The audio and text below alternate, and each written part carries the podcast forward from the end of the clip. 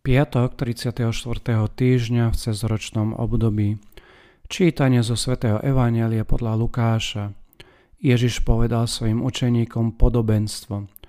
Pozrite sa na figovník a na ostatné stromy. Keď vidíte, že pučia, sami viete, že je už blízko leto. Tak aj vy, až uvidíte, že sa toto deje, vedzte, že je blízko Božie kráľovstvo. Veru hovorím vám, Nepominie sa toto pokolenie, kým sa to všetko nestane. Nebo a zem sa pominú, ale moje slova sa nepominú. Počuli sme slovo pánovo. Dnes nás Ježiš pozýva pozrieť sa, ako klíči figovník, symbol našej cirkvy, ktorá sa pravidelne obnovuje vďaka tej vnútornej sile, ktorú do nej vkladá Boh. Spomeňme si na podobenstvo o viniči a ratolestiach. Pozrite sa na figovník a na ostatné stromy.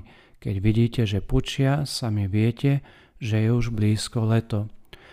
Eschatologický diskurs, ktorý čítame v týchto dňoch, svojim prorockým štýlom zámerne deformuje chronológiu tým, že kladie na rovnakú úroveň veci, ktoré sa musia stať v rôznych okamihoch.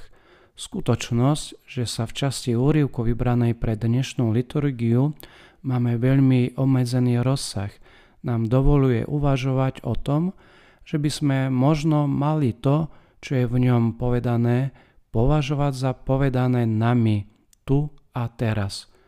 Toto pokolenie nepominie sa, kým sa to všetko nestane. V skutočnosti to komentuje už Origenes. Toto všetko sa môže stať v každom z nás.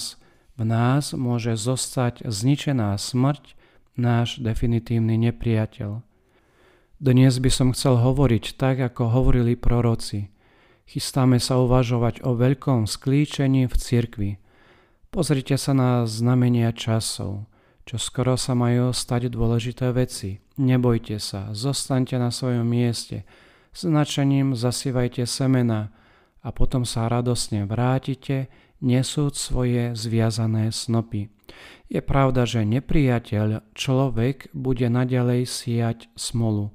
Zlo nebude horieť až do konca čias, ale Božie kráľovstvo je už tu uprostred nás a vďaka veľkému úsiliu si razí cestu.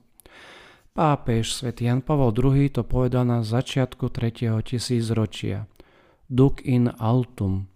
Niekedy sa nám môže stať, že nerobíme nič, čo by stálo za to, alebo dokonca máme pocit, že ideme dozadu. Tieto pesimistické dojmy však majú pôvod vo výpočtoch, ktoré sú mimoriadne ľudské, alebo v zlom obraze, ktorý u nás niektoré médiá zlomyselne radí vytvárajú.